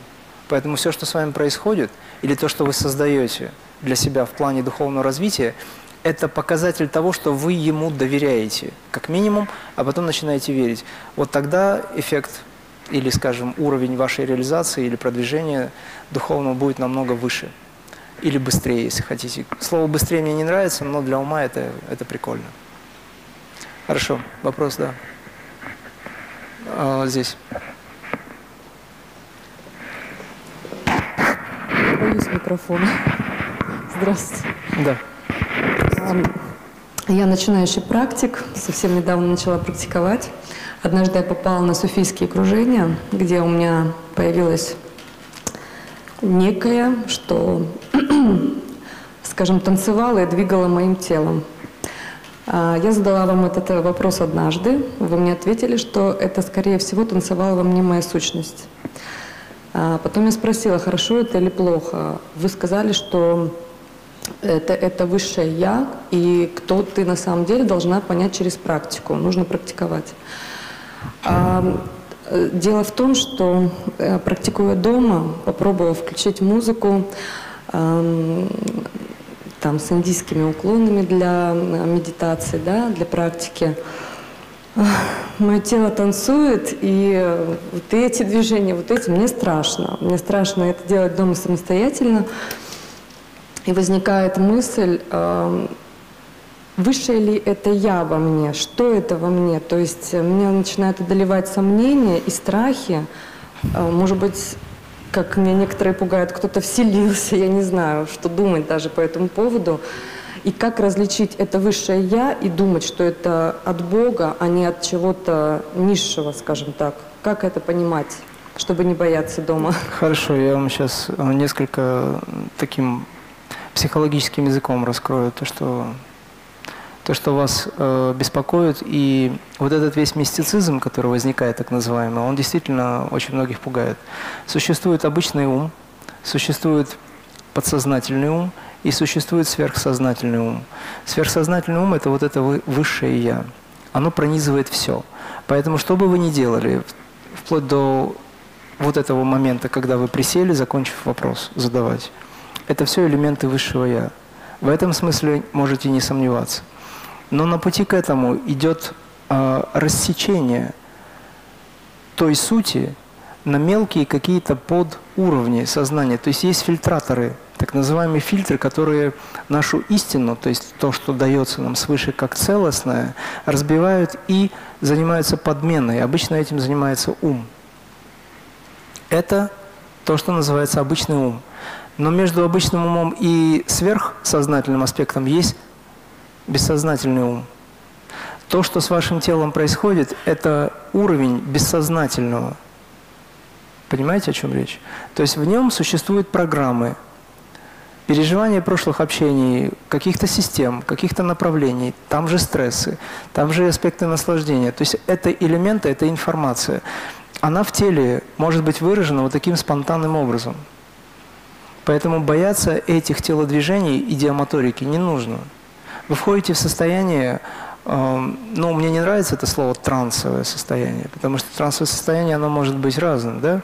но пусть назовем это таким духовно-трансовым состоянием, вы входите в состояние, где вы немножечко притупляете работу ума. Очень важно, чтобы в этот момент ваша мантра, которая дана, должна быть дана в таких практиках, она сопровождала вас. Либо образ, к которому вы стремитесь. Потому что место должно быть занято. Когда место не занято, его могут занять. В этом смысле я с вами согласен. Поэтому, когда люди входят в трансовое состояние, могут астральные существа через какое-то время там поселиться, либо временно, появляясь, исчезать. Вот. У вас этого сейчас нет. Не переживайте. А то, что вы испытываете в плане э, телодвижения и танца и так далее, это высвобождение напряжения и программ некоторых телесных, которые, в общем-то, в себе несут все это. Но мое мнение, что Этим заниматься не стоит сейчас. Если спонтанно у вас рука поднимается, а вы, допустим, просто наблюдаете за этим, вы не входите в состояние измененного сознания, то пусть она поднимется и будет где-то там, что-то она будет делать, к примеру. Ваша задача спокойно наблюдать, потому что в этот момент ваш критический ум никуда не делся, вы осознаете это. Но там, где вы не осознаете, не позволяете этому случаться, потому что может быть э, что-то, что начнет вами управлять. Как правило, некоторые системы и направления, они построены таким образом, чтобы люди входили в состояние измененного сознания для того, чтобы кто-то потом руководил. Да, контролируйте это. Но если вам приятно, радостно, и в этот момент вы э, думаете о высшем, и вы не в состоянии измененного сознания, а просто в каком-то таком расслабленном состоянии. И в этот момент ваше тело хочет потянуться. Вот мы утром просыпаемся, хочется потянуться. Вы знаете, что крия-йоги, они не подтягиваются, когда утром просыпаются. Потому что их тело, оно настолько наэнергизировано, что не надо его энергизировать снова. Они меньше зевать начинают. Потому что перезарядка так не нужна уже. Потому что продолговатый мозг сразу включается. Это дело времени. Меньше чихают, ну, разве что, если пыль не попадет там или что-то еще. То есть тело надо перестроить. И задача ваша в этот момент участие принимать в этом сознательно. Не отключайте критический ум, не советую. Но если вы войдете в состояние за пределами ума через практику, а это позволительно, сама практика так выстроена, что там не будет нарушений никаких. Я имею в виду в быту. Некоторые люди в какое-то трансовое состояние пытаются войти. Не дай бог еще есть какие-то средства принимают. Это уже все, это дорога не туда. В никуда точнее. Сейчас очень популярно это все. Там этими людьми могут завладеть, сто процентов. Как правило, это и происходит. Но люди, которые занимаются наукой и крия, они умеют выйти сознательно за пределы ума, не теряя себя. Тогда тело может плясать, танцевать, обычно этого не бывает, ну, допустим, если. Это высвобождение программ. Здесь не страшно. Но вот у нас есть 42 крии, которые похожи на гимнастические упражнения, и благодаря вот этой энергизации тела, различные части тела мы энергизируем, все программы высвобождаются. Но если говорить о суфийском кружении, если помните, то существует мастер, который присутствует во время суфийского кружения. И он контролирует, ни одна низшая астрально проявленная сущность не может подступиться к этому мощному полю, потому что есть мастер. Здесь можно кружиться и отключать свой ум, просто довериться гуру. Если вы это делаете дома, то надо быть аккуратным в этом смысле. Потому что когда, в какую сторону вы вращались? Допустим, когда вы вращались?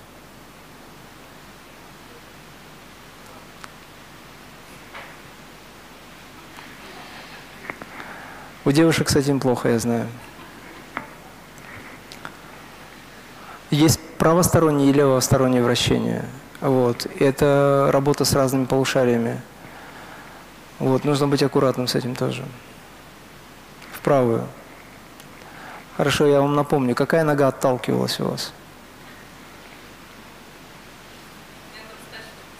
Встаньте, вспомните, это важно вас отталкивалось, практически вы вращались вокруг правой ноги. Это в правую сторону называется. Да. Хорошо. Тогда все хорошо. В левое, вращение в левую сторону – это сокращение времени эволюции, точнее, жизни. Это свертывание энергии. Хорошо, вопрос? Можно, да? Если можно, осветите, пожалуйста, что 6 и 7 числа будет происходить. Знаете, вопрос не праздный. Я и моя дочь, мы занимались крие. И м, дочь, именно дочь, она, кстати, вам привет передает, очень хотела Спасибо. сегодня быть, приболела.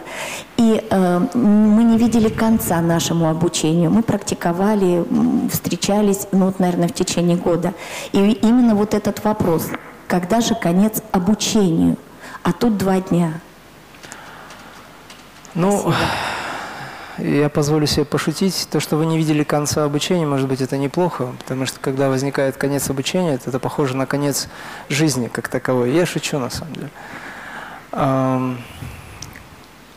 Два дня – это не просто два дня.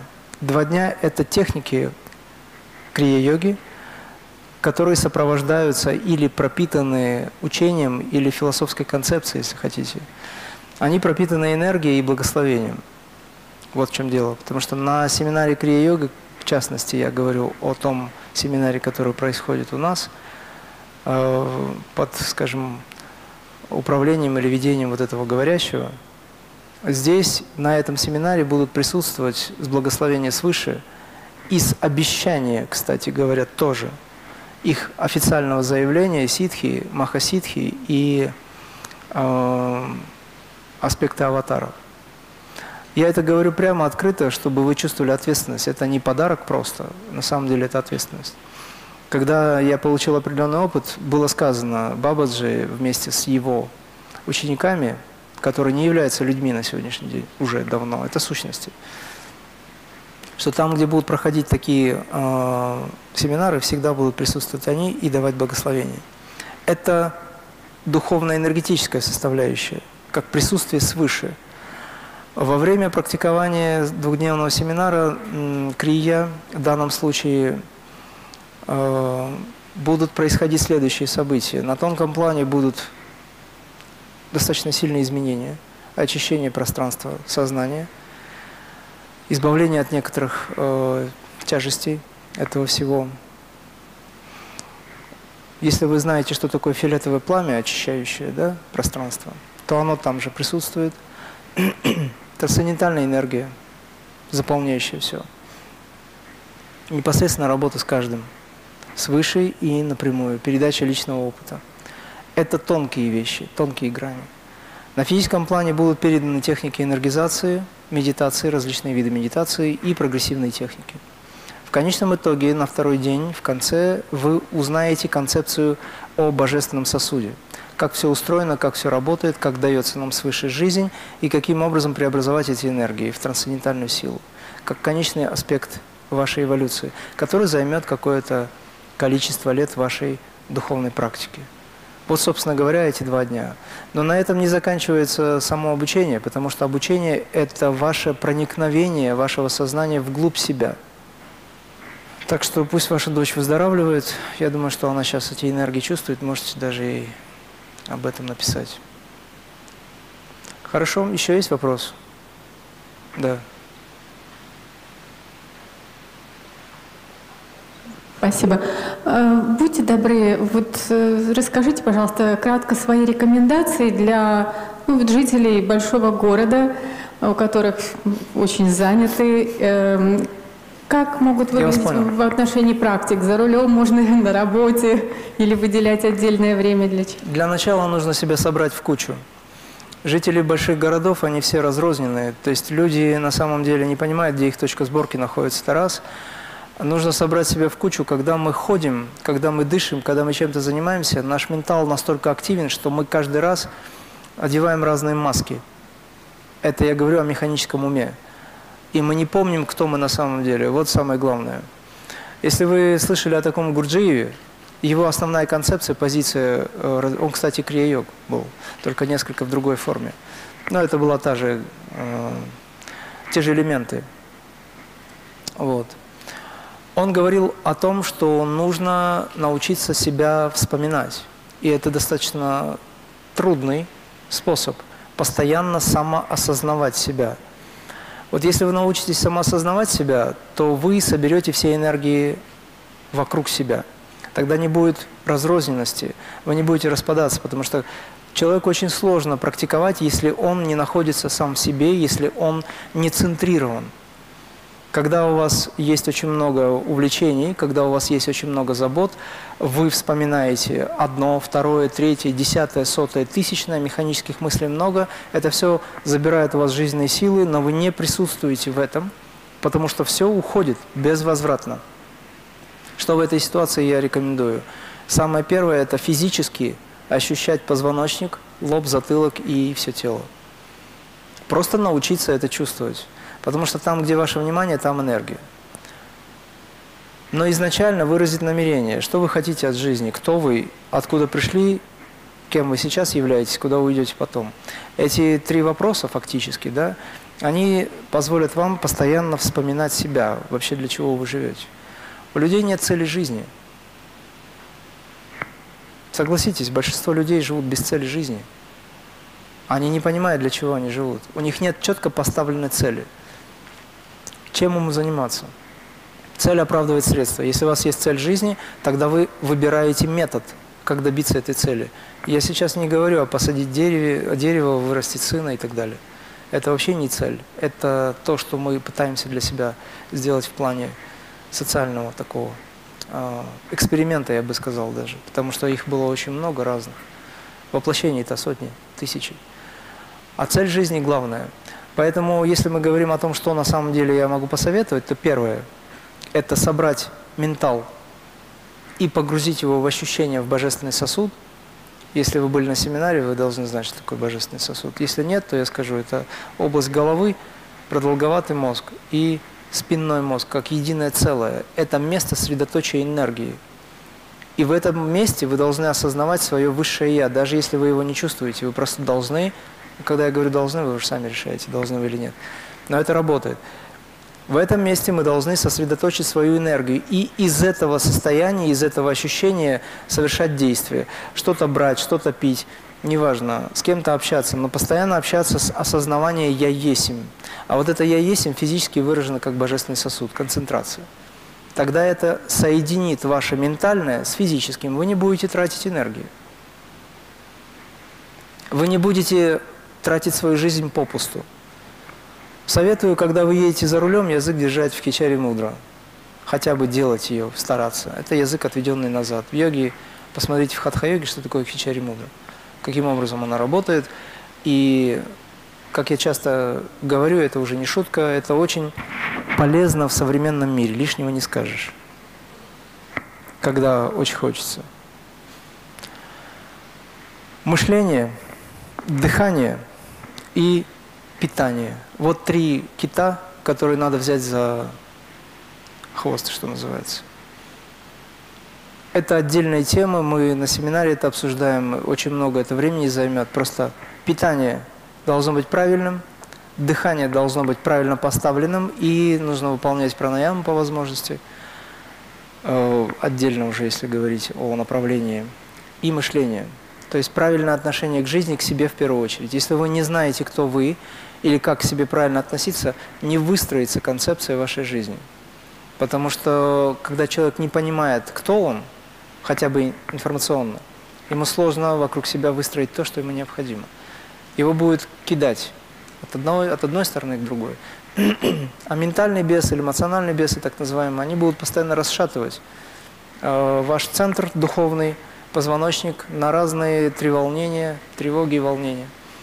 Соответственно, Задача такая. Центрирование.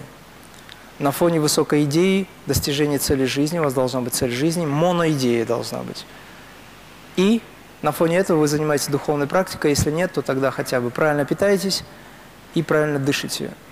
Дыхание должно быть таким, насколько возможно осознанным, чтобы вы могли работать диафрагмально. Если это происходит, тогда прана и апана встречаются. Поверхностное дыхание не подходит. Это я имею в виду для тех людей, которые просто живут. Для крия-йогов энергизация настолько мощная, что дыхание останавливается, либо очень поверхностно. Это другой вопрос уже. Я сейчас говорю для просто людей, да, так, которые не встали на путь еще. Три аспекта – питание, дыхание и мышление. Мышление главным является. Когда я говорю о мышлении, я имею в виду не о пустом мыслении – я говорю о правильном отношении к самому себе. Вот на семинаре мы определяем, как к себе правильно относиться. Я просто говорю, мы начинаем это практиковать. Когда люди говорят, я тело, что нас, чему нас учили? Вот смотрите, что получается, как разрознена система наша. Почему наше тело болеет, как вы думаете? Потому что нет целостности. Оно на нас может быть обижено даже. Это моя рука, это моя нога там, и так далее. А где тогда целостность этого? Конечно, рука и нога отдельные, они не получают должного количества внимания. Мы не собираем в кучу всей энергии, потому что на практике мы начинаем понимать, что, оказывается, никакой руки и ноги нет, есть только энергия. Энергия, которая стала атомами, атомы стали молекулами, клетками, органами, системами. Это получается цельность. Это целостное базируется в позвоночнике. Позвоночник – это духовный стержень. Это ваш алтарь, вокруг которого совершается все действие. Об этом Иисус говорил в свое время.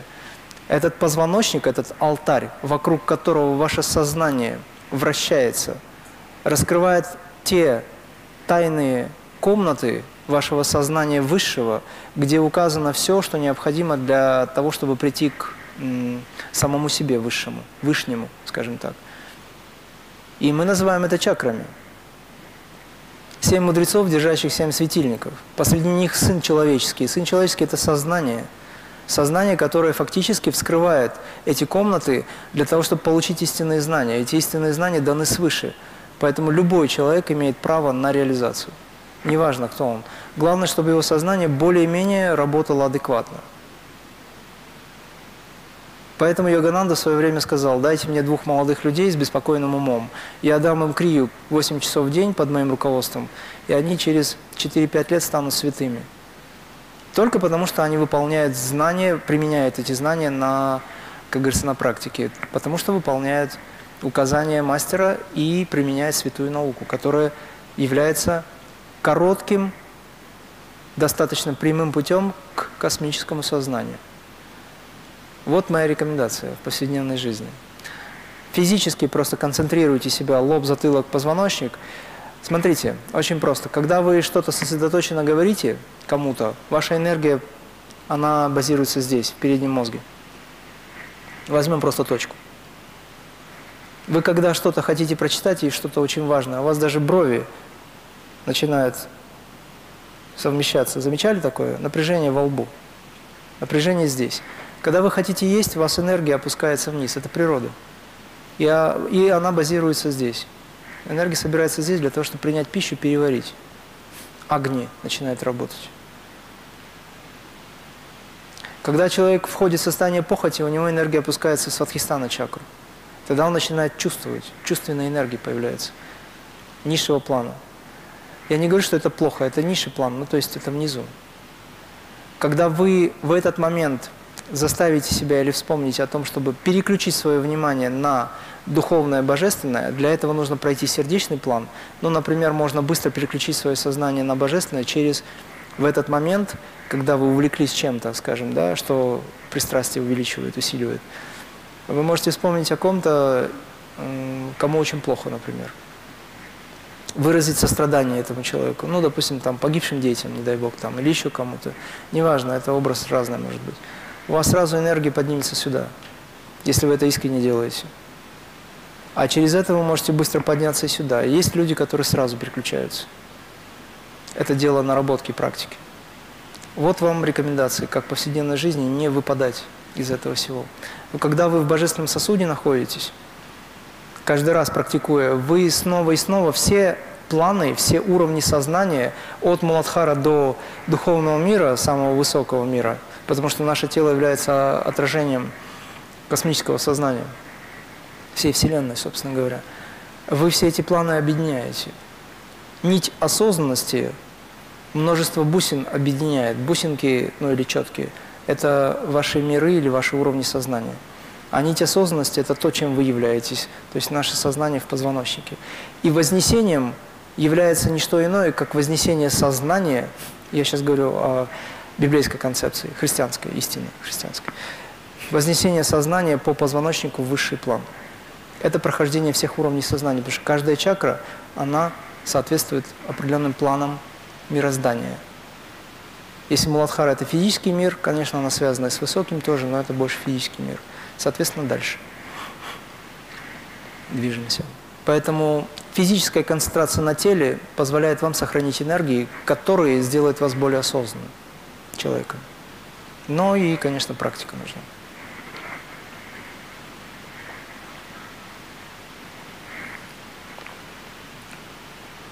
Я готов. Вопрос? У нас просто осталось не очень много времени в силу того, что Опять? мы вышли за регламент. Опять это время. 10 часов просто гардероб сейчас закрывается. Угу. Давайте еще один вопрос. Да, у нас есть еще целая минута. Длинная жизнь. Эти часы правильные? А, да. Хорошо. Если, возможно, кто-то захочет записаться на семинар, то вот вы можете подойти к Юле. А, семинар состоится 6-7 апреля. Я Есть? запишусь. Есть еще вопрос? Да. Сейчас, одну минуточку. Вы скромно подняли руку, хотели уступить другим, но решили все-таки сами. Это Да, хорошо. решила. Не слышала просто такого вопроса. Ну вот все говорится, да, Творец мироздания, 16 сыновей у него, мужчины, которые практикуют, они там уходят потом куда-то в высшие луки или еще куда. А женщин много интересующихся, и никто не звучит. Нам вообще это надо? Это вопрос? Все, вы больше не будете договаривать? Я уже забыла. Хорошо. Что вы хотите от жизни? Встречный вопрос вам. Ну, как учили вроде бы для рождения детей, я это сделала, а дальше что? Вы детей любите же, правильно? Очень. Все верно. Материнская любовь, она ближе к Богу. Согласны с этим? Хорошо. Хотите дать э, вашим детям еще больше любви? Еще больше? Да. Куда еще больше? Хорошо. Хотите не беспокоиться о ваших детях так, как вы сейчас это делаете. Хочу. Потому что беспокойство привносит негатив в жизни. Мать – это очень сильный аспект проявления Бога. Но если мать уходит в состояние, скажем, переживания излишнего, то она начинает влиять на детей. Понимаете, да? Да. То есть, как правило, сразу почему-то появляется негативная мысль. Ну, ребенок задержался, к примеру, и вдруг как бы чего не вышло там. Сразу страх. Хотите избавиться от страха? Хотите наслаждаться жизнью по-настоящему? Надо с этим работать. Речь не идет об уходе куда-то. Мы пришли оттуда, мы в любом случае туда придем. Но если говорить о том, что люди боятся смерти, а смерть, она постоянно сопровождает нас, как информация. Кто-то умирает, мы боимся смерти в обычном состоянии сознания. Я сейчас говорю просто за людей, да, в целом. А, Это то переживание, которое выглядит «я боюсь заболеть», «я боюсь, я боюсь, мне не нравится». Нравится, не нравится. Разве можно назвать это комфортной жизнью?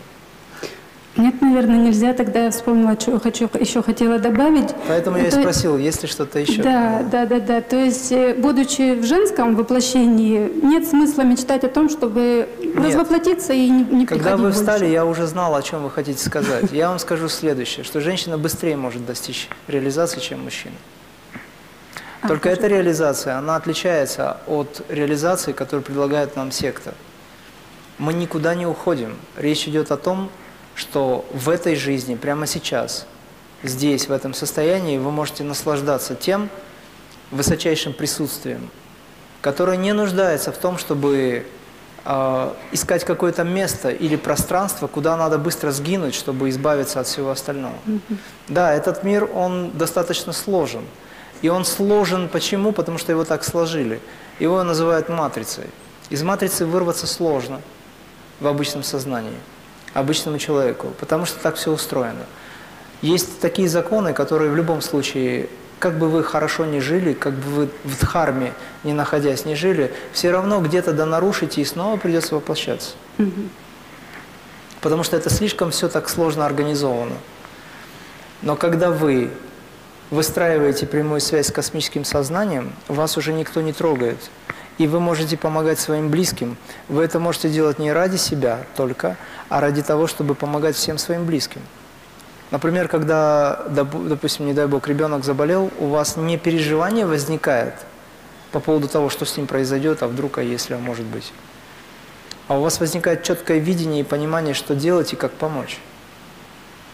И решить этот вопрос не за неделю, за две, и, не дай бог, у врачей еще там где-то, а непосредственно здесь, сейчас. Мгм. Понимаете, о чем речь? Да, я понимаю. Вот как исцеляли святые в свое время, вы это тоже можете сделать. Только для этого нужно по-настоящему выстроить эту свою внутреннюю суть. И чтобы на- по-настоящему понять, насколько вы любите своих детей, вам надо соприкоснуться с той любовью, с которой, ну, когда я показываю так, на самом деле, это внутренний процесс, с той любовью, которая есть на самом деле Он. Вот тогда вы поймете, что материнская любовь, она близка к Богу, но очень далека по большому счету. А обычная человеческая любовь – это вообще очень далеко, совсем далеко. И еще, отвечая на этот важный вопрос, скажу, что любой человек хочет трех главных вещей, я говорю на семинаре об этом. Три главных аспекта жизни, к чему стремится любая душа, обретшая тело, джива, ну то есть человек. Это самоосознавание, это наслаждение и продление жизни. То есть мы хотим долго жить, мы хотим наслаждаться этой жизнью, и мы хотим осознавать себя, потому что если есть самоосознавание, то есть тот, кто наслаждается. Это не то чтобы цель жизни, это любое живое существо хочет этого. Это нормальное человеческое желание, да и животное тоже так хочет. Даже растение отчасти это хочет. Насекомые это хочет. Все убегают, когда им плохо. Все строят себе дома и так далее. То есть комфорт. Наслаждение или радость, или комфорт, или очень высокий аспект, который я называю наслаждение. И в этом, в принципе, все правы, потому что наша природа такая. Но мы встречаемся с несколькими другими силами, которые мешают нам быть в радости, наслаждении, жить долго и так далее. Вот поэтому йога существует для того, чтобы эти аспекты превратить непосредственно уже то, что существует. На фоне этого всего у вас есть возможность подарить свою любовь, чувство, высочайшее чувство своим близким, либо всем остальным.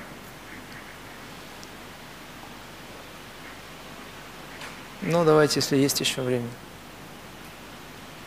Спасибо большое. Наконец-то я сформулировал вопрос просто. Э, Возможно, на одном из ваших видеороликов на YouTube, либо еще на семинаре, точно не помню. Я помню, вы говорили, что мы, как души, приходя сюда, в это воплощение, э, на момент прихода, либо до этого, четко помнили или знали, для чего мы пришли в это воплощение, конкретно в эту реализацию. Подскажите, как вспомнить эту информацию, эту идею, что это? Но я добавил В чем? еще то, что когда мы воплощаемся в тело матери, э, в момент э, рождения мы забываем, отсекается память. Да-да. Да, это э, работа неких, неких сил, которые не заинтересованы в том, чтобы мы э, прошлый опыт ощущали или пользовались этим. С одной стороны, это хорошо, с другой стороны, это не очень. Как вспомнить, я еще раз говорю, для того, чтобы вспомнить прошлой жизни, нужно для начала понять, зачем вы хотите вспомнить это. То есть, если вы руководствуетесь эгоистическим, допустим, желанием, я сейчас не вас имею в виду в целом, эгоистическим личностным аспектом, я хочу вспомнить, кто я в прошлой жизни, потому что мне просто интересно, я хочу знать. Наверное, я был там, допустим, каким-то высочайшим гением был. Вполне возможно, что так. А если нет? У меня товарищ есть, которому я отсоветовал вспоминать прошлые жизни. Так он пошел к известному деятелю, который действительно видел их в прошлой жизни, несмотря на то, что я ему предложил этого не делать, и узнал, что он в прошлой жизни был женщина, которая в 33 года умерла от э, воспаления легких, чистя рыбу всю жизнь. Но он думал, что он будет величайшим из егинов в прошлой жизни. Оказалось не так. Это сильная поломка для него, для психики. То есть таких случаев может быть много. Если руководствоваться только личностным аспектом, ничего не будет происходить. Либо какие-то, может быть, вспышки сознания, какие-то проблески. И то под вопросом, потому что они смешиваются с нашим личностным аспектом. В прошлой жизни, я вот уже отвечал на этот вопрос, вы можете узнать только лишь, если вы успокоитесь полностью. Войдете в состояние покоя, выйдете за пределы ума, и тогда вы увидите чистоту подсознания. В подсознании очень много грязи, очень много чистого, очень много грязного. Там все, абсолютно все. Но если нет привязанности, то есть медитация на вспоминание прошлых жизней. У вас есть задача, я хочу знать, кто я был, допустим, там, в третьем воплощении, к примеру. Вы садитесь в практику и начинаете э, заниматься практикой, входя в состояние за пределы ума, эта информация достается. Некоторые это называют хрониками Акаши. В хрониках Акаши, то есть около земном эфирном пространстве, скажем, информационном, существует вся база данных вообще э, за весь период. И непосредственно ваша личная тоже. Но на самом деле вся эта база данных находится в вашей подкорке. И они связаны непосредственно. Там вся информация. Вы тогда можете просто взять ее, эту информацию, и вычленить оттуда. Но это возможно тогда, когда вы перестанете привязываться, бояться, то есть центрируете себя. Понимаете, о чем речь? Вот. А когда человек в утробе матери еще находится, ребенок, он еще что-то помнит, но уже так не осознает, как душа, которая входит. Поскольку тут есть уже другая форма природы проявления. Идет потихонечку, э, скажем так, притупление некое такое. Затем, когда он рождается, она полностью забывается, уходит на задний план, скажем так, задний мозг. Сама практика позволяет это сделать. Но я сказал, что важнее не то, кем вы были, а то, чем вы сейчас обладаете. То, чем вы обладаете, на лицо. У вас есть интеллект, который вы можете направить куда нужно. У вас есть духовное знание внутри, и есть практика. Практика плюс интеллект – это переживание. Переживание – это ваш опыт. Опыт – это ваша мудрость. Все это потихонечку всплывает. Поэтому критерий истины – практика. Пожалуйста. Хорошо, раз у вас больше ничего не осталось, тогда я пойду. Спасибо огромное. Есть У вас еще пять минут, чтобы вернуть свои вещи, потихонечку выйти. Я вам желаю всегда помнить о том, что вы эссенция Абсолюта. Собственно, за этим даже больше ничего не нужно желать. Просто разберитесь с этим словом странным. Эссенция. По факту это хорошее слово. Будьте счастливы в этом всем. Сарам.